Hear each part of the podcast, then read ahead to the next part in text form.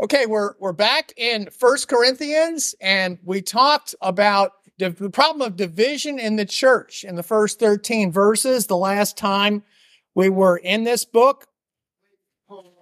Okay, so Paul is the author, and First Corinthians is a very practical book because it's writing about addressing a number of problems in the church. So there's lots that we can learn here. Corinth was a wealthy and decadent pagan port city in Achaia, southern part of Greece. And um, uh, other thing we talked about last time is a lot of the things that Paul is addressing here is complete are completely countercultural to the culture of Corinth and the culture of the Roman Empire in general. So he's he's instructing the people on how they need to live as Christians, and he's not particularly bending to culture. But we talked about last time in verse 12 that there was some, he hits the problem of division first before all the other problems that he hits. And some people were saying, I am of Paul, or I am of Apollos, I am of Cephas, who's Peter, or I am of Christ. And so we talked about the problem of division, which actually Paul devotes, devotes uh, most of the first three or four chapters is focused on this, the problem of division in the church. So let's pick it up. 1 Corinthians chapter 1. And I'm going to repeat verse 13 because it ties into what follows. I'll read verses 13 to 17. I'm reading from the New King James Version.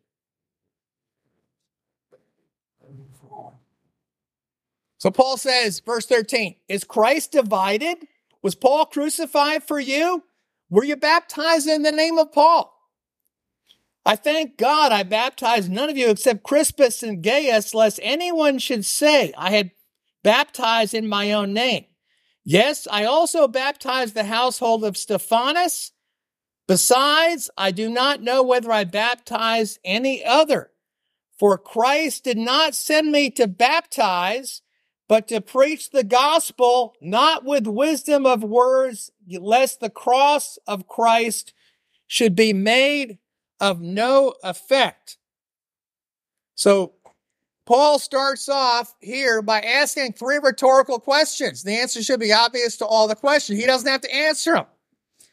And he says, Is Christ divided? Answer is no. Was Paul crucified for you?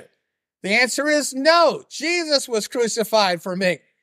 And the third one was, were you baptized in the name of Paul? And the answer would be, no, I was baptized in the name of Jesus Christ.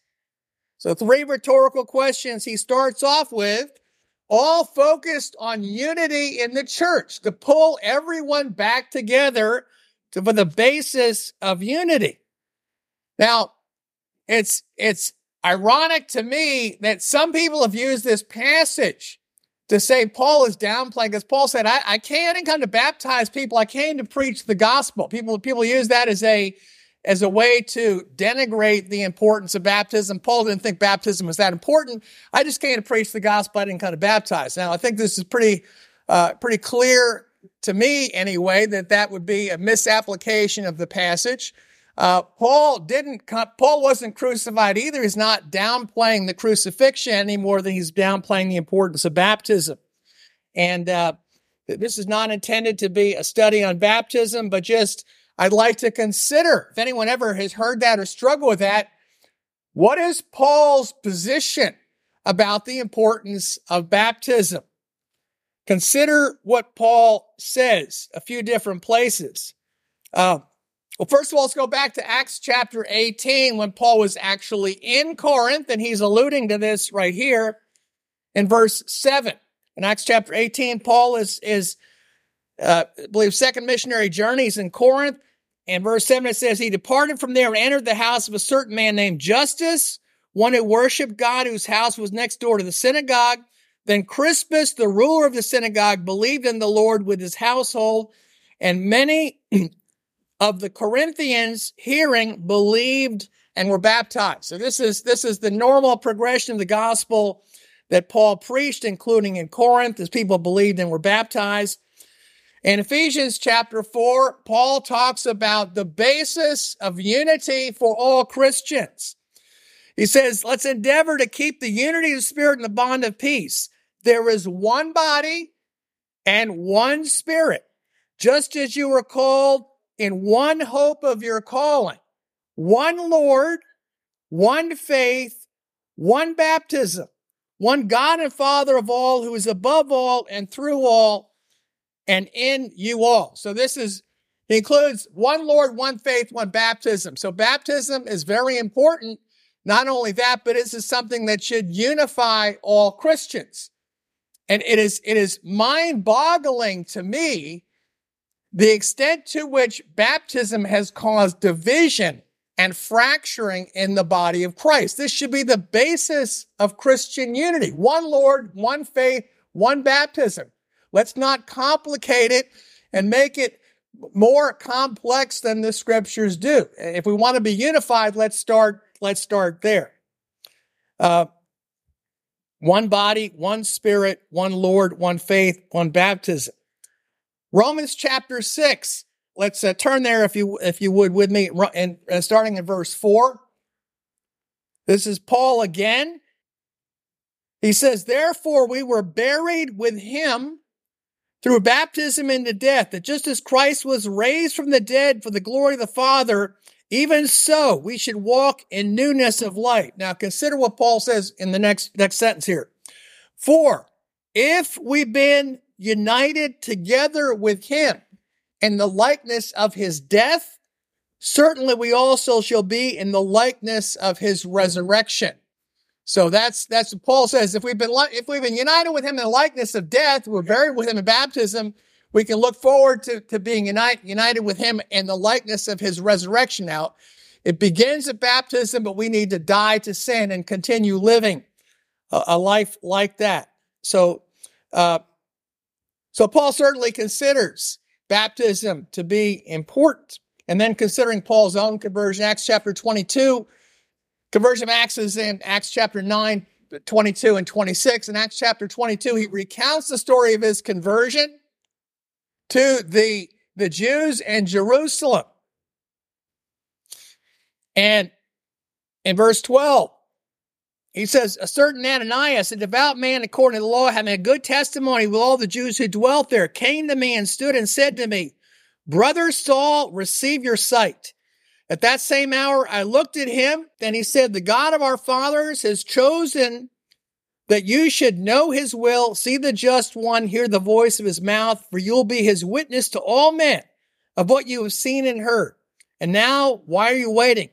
Arise and be baptized and wash away your sins, calling on the name of the Lord. So this is the apostle Paul, personal encounter with Jesus on the road to Damascus, blinded, Three days praying and fasting. And Ananias says, What are you waiting for? Arise, be baptized, and wash your sins away. So Paul's own conversion here be be uh, be an example to point to. So uh, what Paul's saying here is not downplaying the importance of baptism. He says you're all baptized is something you all have in common. Christ was Christ was the one who was crucified for you, not me and you're baptized in the name of Christ. He said, I didn't even baptize that many people. I just baptized a few people in Corinth. So that's, I think that's the point that Paul is making.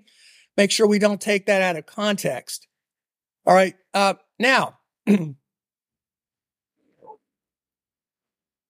what I want to talk about next is what I would consider to be perhaps, um, I'll make a case for it. This, this may be the world's worst example of, of good marketing. Okay, in terms of a message, I'm thinking. Anybody? I don't know if anybody here. We had some some uh, new graduates. I don't know if anyone studied business or marketing. It was it was here, but uh, this think think about this in in terms of all the basic fundamental principles of good marketing. If this makes any sense, the message that Paul was preaching. First Corinthians chapter one, starting in verse eighteen. For the message of the cross is foolishness to those who are perishing. But to those who are being saved, us who are being saved, it's the power of God. For it is written, I will destroy the wisdom of the wise and bring to nothing the understanding of the prudent. Where is the wise? Where is the scribe? Where's the disputer of this age? Has God not God made foolish the wisdom of this world?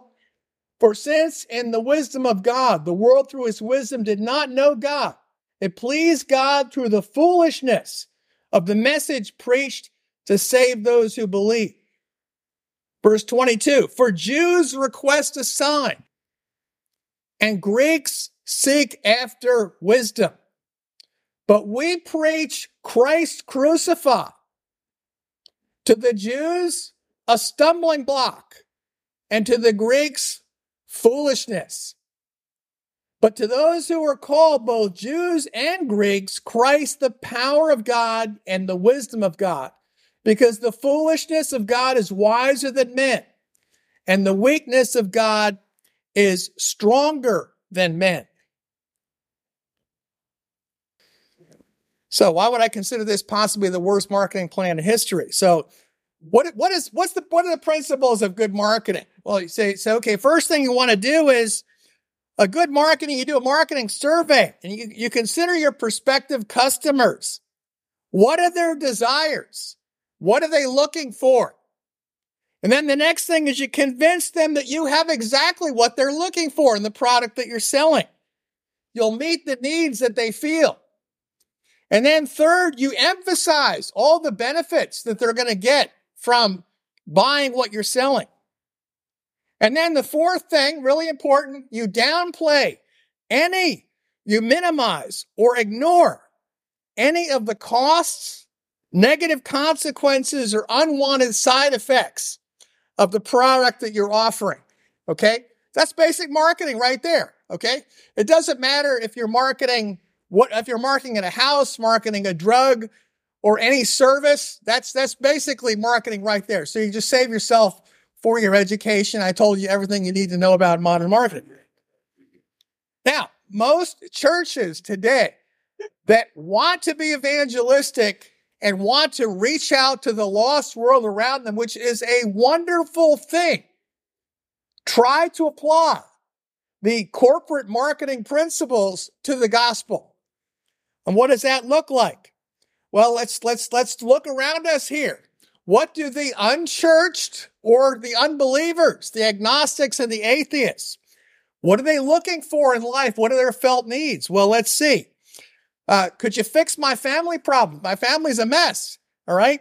My children are undisciplined. They're being corrupted by their worldly friends. My marriage is falling apart. Can you please fix my family? Or I'm feeling alienated in the world. I'm spending too much time on my phone. I don't feel connected to anybody. I've completely lost any sense of community. I need good friends and community. Or I'm just unhappy. I'm depressed. I feel, I feel lonely and isolated. Can you fix my happiness problems? And some of those problems may be a result of sin. It may be a result of drunkenness or pornography, laziness, immorality. Could be, could be the result of all kinds of sins. So that's what churches do the marketing survey of the world around them. And they'll say, okay, let's come up with some programs that we can sell to the community to do this. Now, if you're, if you're in a church that, that, uh, that, that is, is right smack in the middle of a campaign to do something like this, okay, my apologies, kind of, but but just just I'm not trying here to destroy anybody, but I want to contrast this.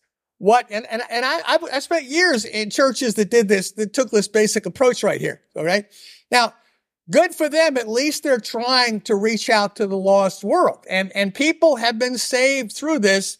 But I want you to understand this is the opposite of what Paul was doing. Contrast with the message the message that Paul preached was Christ crucified. All right. The Jews, what are they looking for?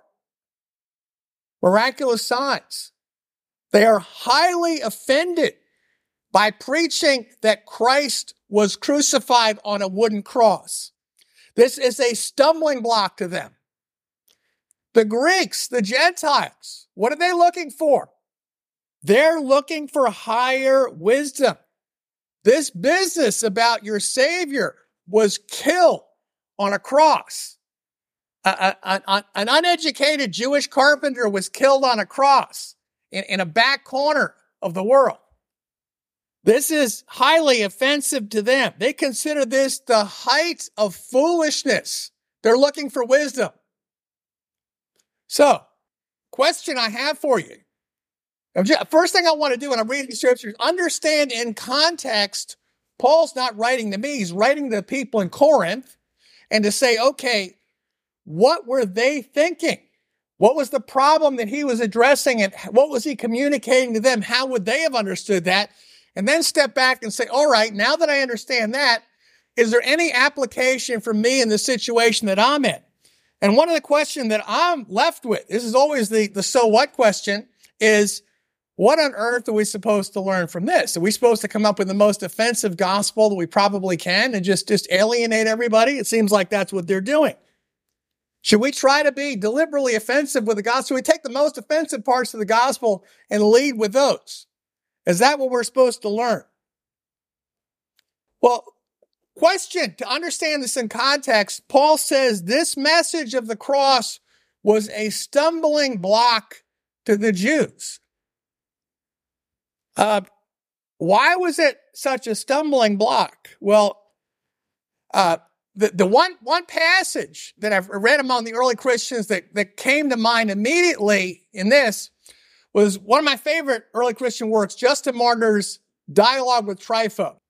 So it's written around the year 160, and it is an intense debate between Justin Martyr. Justin Martyr was a Samaritan. He's from Samaria.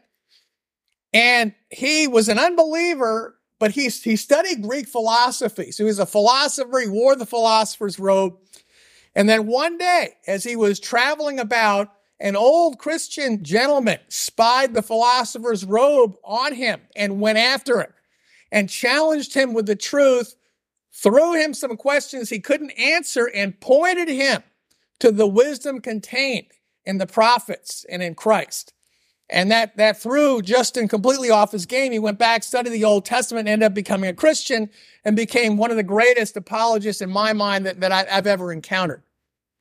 And in dialogue with Trypho, there's a debate between Justin, who is a Samaritan who became a Christian, and Trypho, who is a Jew.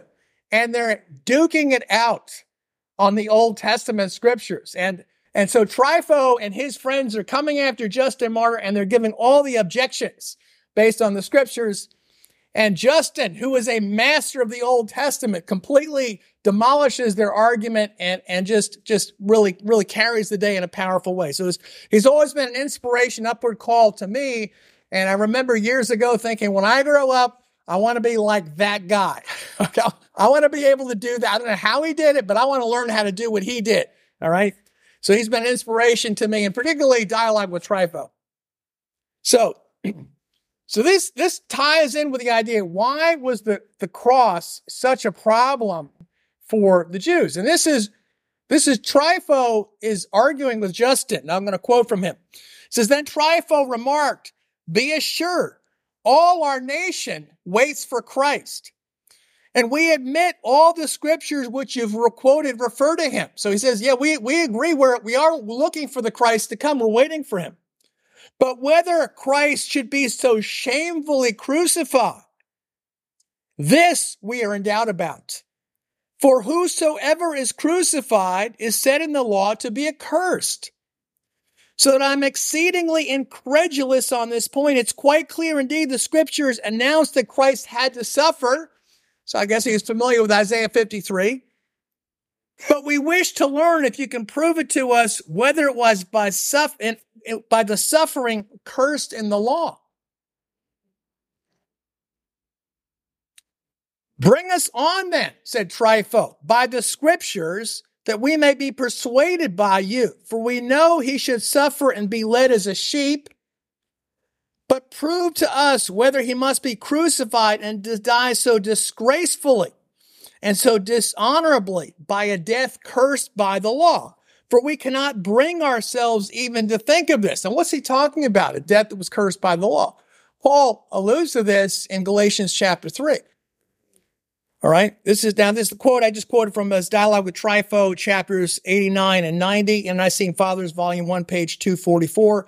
I'll put all the references in the notes, which we post along with the audio lessons uh, with our online teaching. So what, what Trypho is re- referring to here is the passage in Deuteronomy 21, 23, which says, cursed is everyone who hangs on a tree or hang, hangs on the wood. So he's saying, you know, it's somebody who is is a criminal, terrible criminal, and they're they're they're hung on a tree. It's just you take them down because cursed is everyone who's hung on a tree.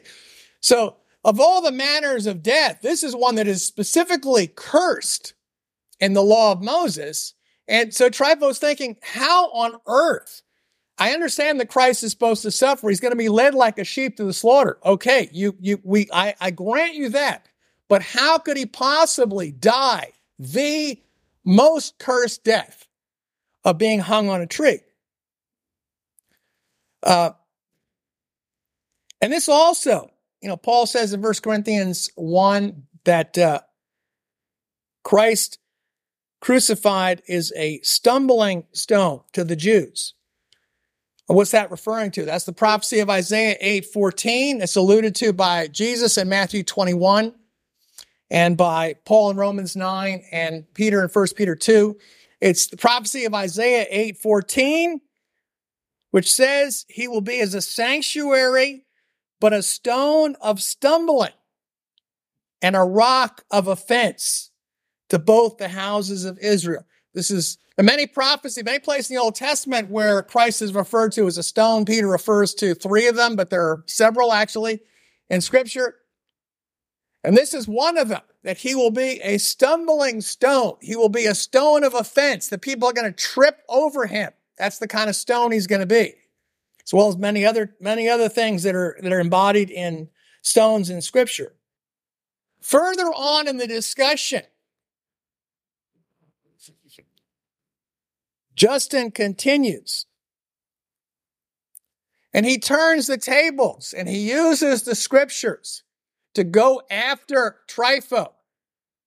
And he throws him a tough question from the Old Testament. He says, Tell me, wasn't it God who command who commanded by Moses no image or likeness of anything in heaven above or on the earth should be made? And yet who caused the bronze serpent to be made by Moses in the wilderness and set it up for a sign by which those bitten by serpents were saved? Yet he's free from unrighteousness, referring to Moses. Now think about that. The book of Exodus, in the Ten Commandments, God said, don't make a likeness of anything in heaven above or on earth beneath. And then when Moses went up on the mountain for 40 days and 40 nights, the people made the golden calf and got in tremendous trouble for that. So but later on in Numbers chapter 20, when the people are bitten by serpents, we went through this in our recent series on the book of Numbers. People are bitten by serpents, and God tells Moses, make a bronze snake and put it up on a pole that everyone bitten by the serpent can look to the bronze serpent and live. This is the only way that they're going to avoid being, being killed by the poisonous snakes. So Justin is challenging Trypho. He says, okay, you want, you, want to, you want to take me on the Old Testament? Answer this question for me. How, how come Moses wasn't in trouble for doing that? Bad enough to make an image of any animal, but a snake? The very representation of Satan? What's with that? And Justin continues, For by this, as I previously remarked, he proclaimed the mystery by which he declared he would break the power of the serpent, which occasioned the transgression of Adam, and would bring to them that believe on him who was foreshadowed by this sign, that is the one to be crucified, salvation from the fangs of the serpent which are wicked deeds, idolatries, and other unrighteous acts.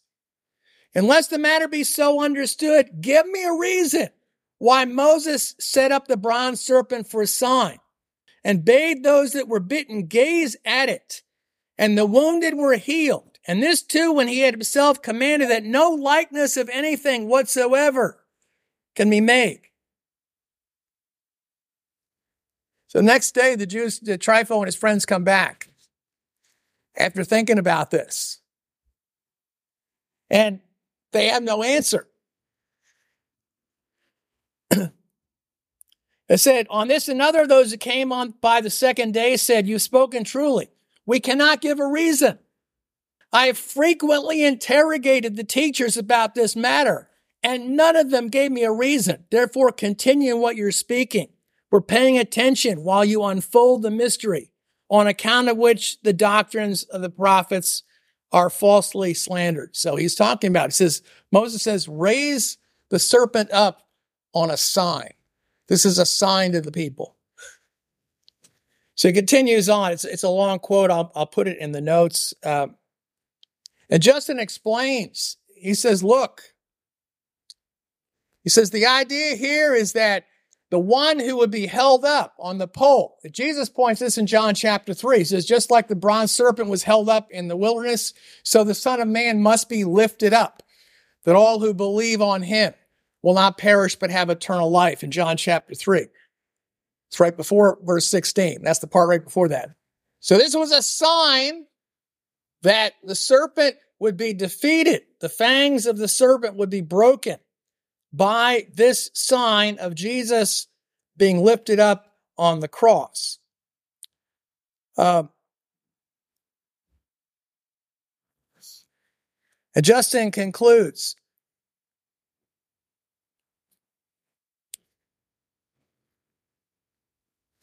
The statement in the law, cursed is everyone who hangs on a tree, that's from Deuteronomy 21, 23, confirms our hope, which depends on the crucified Christ.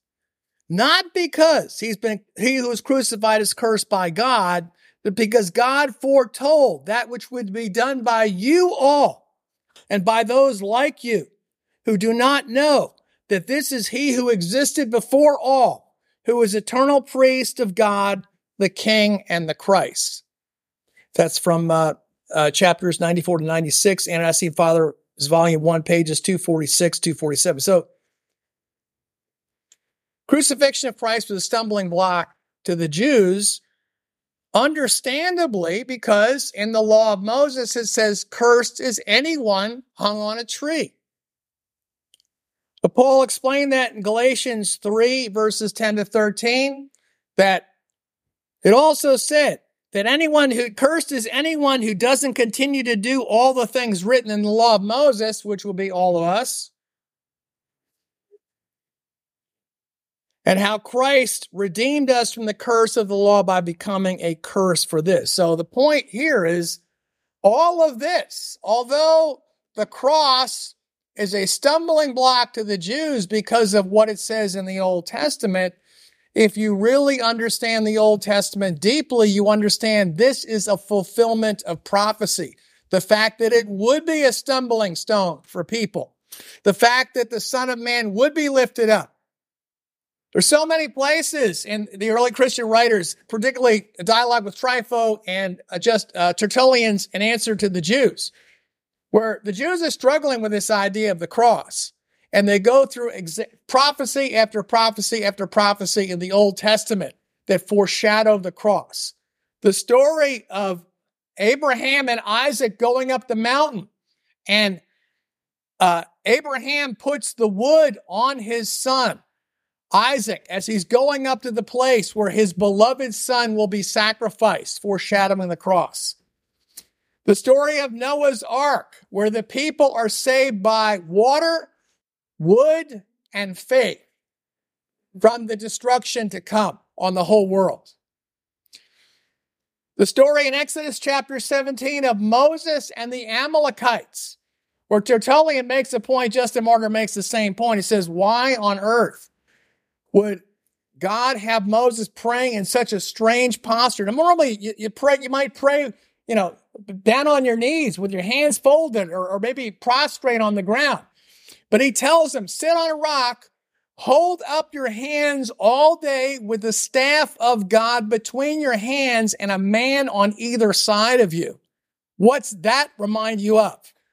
It's the crucifixion of Christ, holding his arms up all day long so that Jesus, Joshua in Greek, would win the battle for the people.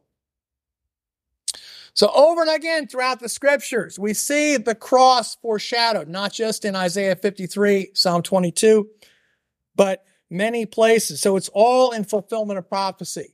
The Jews look for signs. Well, they're all over the place. Okay. One of them was the sign that was made in the wilderness of putting the bronze serpent on the pole. Let's turn to Matthew chapter 12. I was thinking about this. You know, Jews look for signs, and the Greeks are looking for wisdom. Well, what do we have to offer? Let's turn to Matthew chapter 12.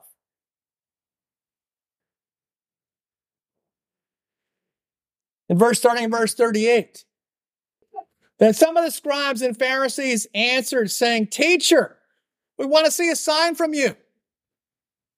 But he answered and said to them, An evil and adulterous generation seeks after a sign, and no sign will be given to it, except the sign of the prophet Jonah. As Jonah was three days and three nights in the belly of the great fish, so will the Son of Man be three days and three nights in the heart of the earth. The men of Nineveh will rise up at the judgment with this generation and condemn it because they repented at the preaching of Jonah. And indeed, a greater than Jonah is here. The queen of the south will rise up in the judgment with this generation and condemn it. For she came from the ends of the earth to hear the wisdom of Solomon. And indeed, a greater than Solomon is here. People who are looking for signs. Jesus says, you have one. It's going to be the resurrection on the third day. He told it in advance. People who are looking for wisdom. He says, on the day of judgment, when all of the dead will be raised, the queen of the south, who's that referring to? That's the queen of Sheba who came from the ends of the earth seeking the wisdom of Solomon. And he says, she will condemn you. She was seeking after wisdom. And now you have one greater than Solomon who is here. You're looking for signs. The Jews who are looking for signs and the Greeks who are looking for wisdoms, Jesus has the answer to both.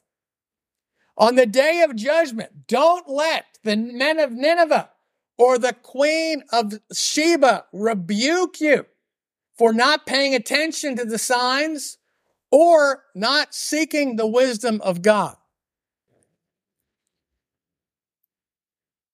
For those who are looking for signs, the Jews, or people who are like that, and that's not just Jewish people, people like, yeah, hey, yeah, show me an evidence, show me a sign, show me something tangible I can believe. In Acts 18, we're introduced to Apollos, who was described as a man who was mighty in the scriptures. He knew the Old Testament prophecies and he used them powerfully to prove to the Jews from the fulfilled prophecies that Jesus was the Christ.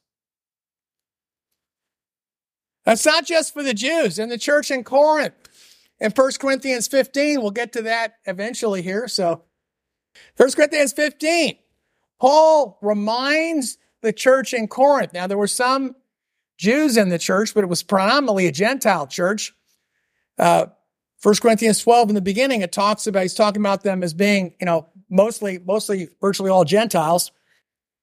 So this to a Gentile church, think about the foundation that was laid in the beginning. Paul says, 1 Corinthians chapter 15, the beginning of the chapter, I delivered to you first of all that which I also received. Christ died for our sins according to the scriptures. He was buried and rose on the third day according to the scriptures. He died for our sins according to the scriptures. He was crucified to pay the price for our, our sins and to redeem us from Satan's captivity. Okay. When it says he died for our sins according to the scriptures and he was raised according to the scriptures. He's not talking about the four gospels. He's talking about in fulfillment of the prophecies that were written hundreds of years beforehand. And that was what Justin Martyr explains. That was what converted him.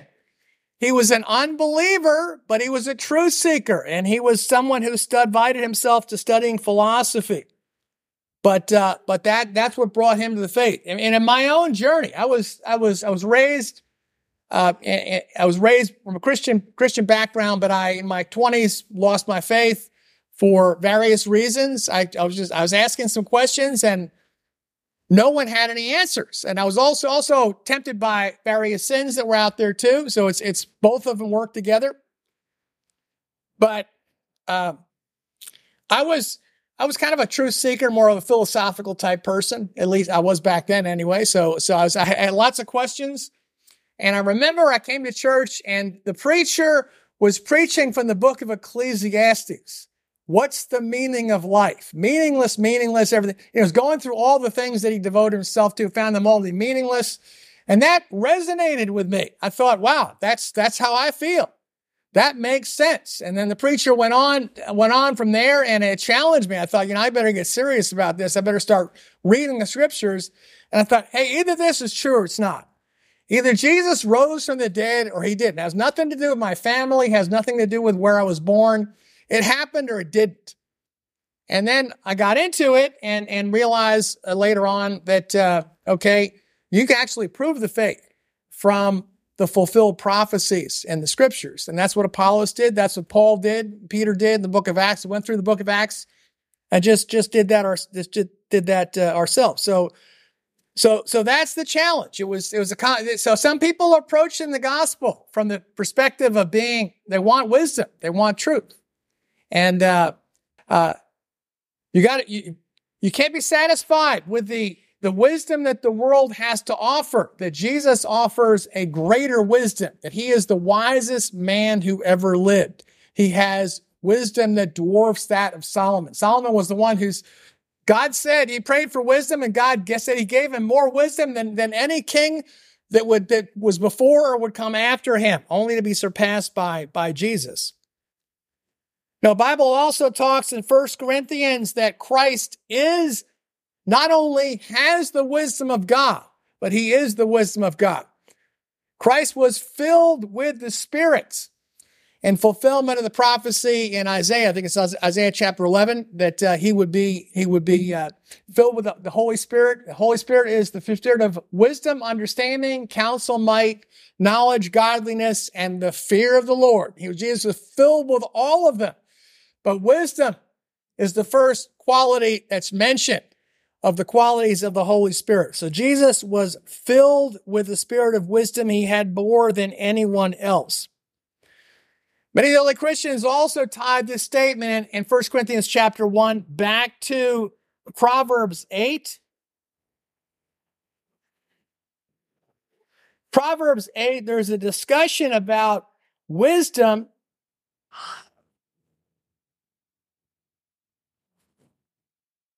about the, the wonders and, and the benefits of seeking wisdom. And wisdom here is personified. It's treated as, as if it's as if it's a person or a being. Starting in verse 23, reading from version based on the Septuagint, but yours should read pretty similar. If I declare to you the things that happen daily, I also remember to recount the things of old. The Lord created me, this is referring to wisdom in context, in the beginning of his ways for his works. He established me in the beginning before time. Before he made the earth, before he made the abysses, before the going forth of the fountains of waters, before the mountains were created, he begot me before all hills. The Lord made the fields and the uninhabited places and the inhabited heights under heaven. When he prepared heaven, I was present with him. And when he set apart his throne upon the winds, when he made the strong things above the clouds and made sure the fountains under heaven and made strong the foundations of the earth, I was working beside him and was, I was he in whom he rejoiced daily and continually. I was gladdened by his face. When he completed the worlds, he rejoiced and he rejoiced in the sons of men. Now therefore, my son, hear me. Blessed is the man who shall hearken to me and the man who shall guard my ways. So this is, uh, this is, he talks about, I was begotten before the hills. This, this, Jesus was begotten before all ages. The word created here, of course, of course, the Son of God is not a created being, so it's not created in that sense, but, uh, but he was, he was begotten. He came from the Father as, as, you know, as, as one fire would beget another fire, or as the sun would beget the rays that come from it. So he was begotten in that sense. So, uh, involved in all creation, begotten before all the hills, and uh, you know this is this is the wisdom that offers the invitation to all of us. Now, Paul talks about the message of the cross, which is a stumbling block to the Jews unless they look deeper and foolishness to the Greeks, unless they're more serious about seeking the truth, just as, just as Justin Martyr did.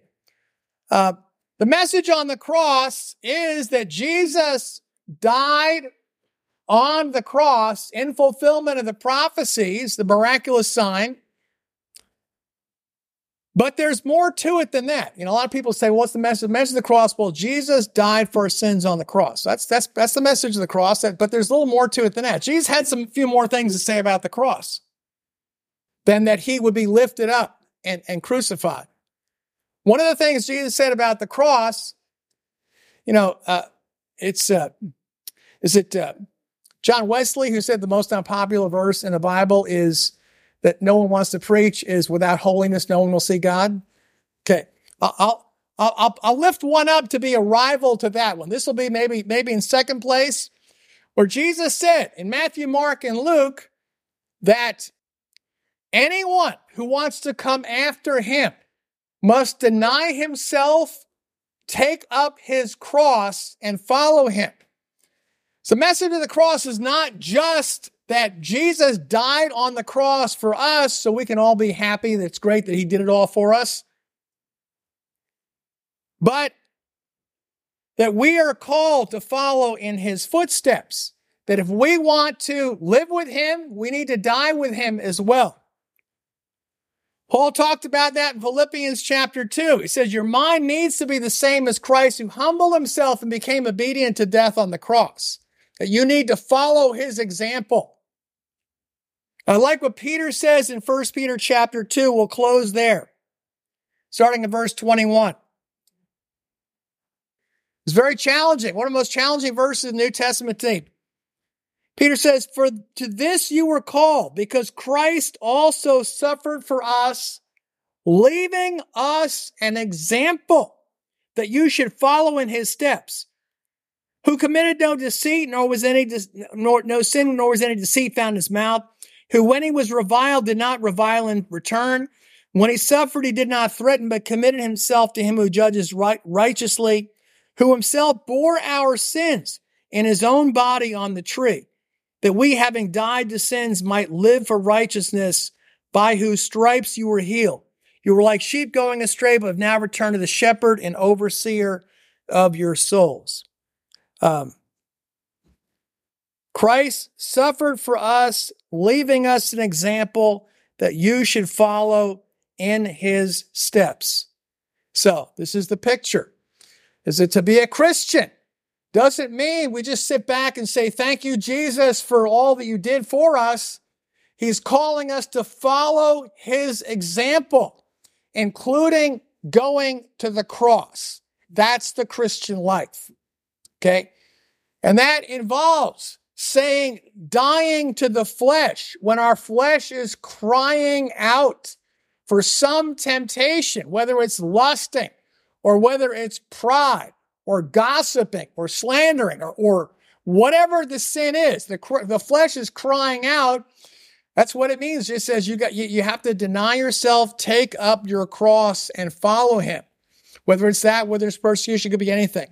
But uh, but de- denying the flesh, we have to we have to be willing. The message of the cross is not just that Jesus died for the cross, but that we need to follow his example. That's very challenging. That's very convicting. I talked about marketing. You know, marketing, you want to say that it doesn't cost anything. I was listening to an ad in the radio for roofs, and I thought I got a kick out of this. And it said, uh, it said, uh, uh, you get a brand new roof on your house, and it can be as low as the cost can be as low as $150 a month. And I'm thinking, what on earth does that mean? Does that mean it's 150? Does that mean if it could be as low as? Does that mean if you live in a little dog house, it costs you that much? Okay. Or does that mean it's going to be $150 a month, but when you're 95 years go walking down the street with a cane, you'll be putting that check for $150 in the, in the 60 years later in the mailbox. Okay. Who knows what that means? But basically they're downplaying the cost. Jesus is doing the opposite. He says you need to count the cost. And, you know, student when he's fully trained will be just like his teacher. So that's, that's, that's the, that's the principle there is that we have the message of the cross is he died for us, but we have to follow in his footsteps and be willing to do the same thing. It's foolishness, stumbling block, but to those who are saved, it's the power of God. Amen.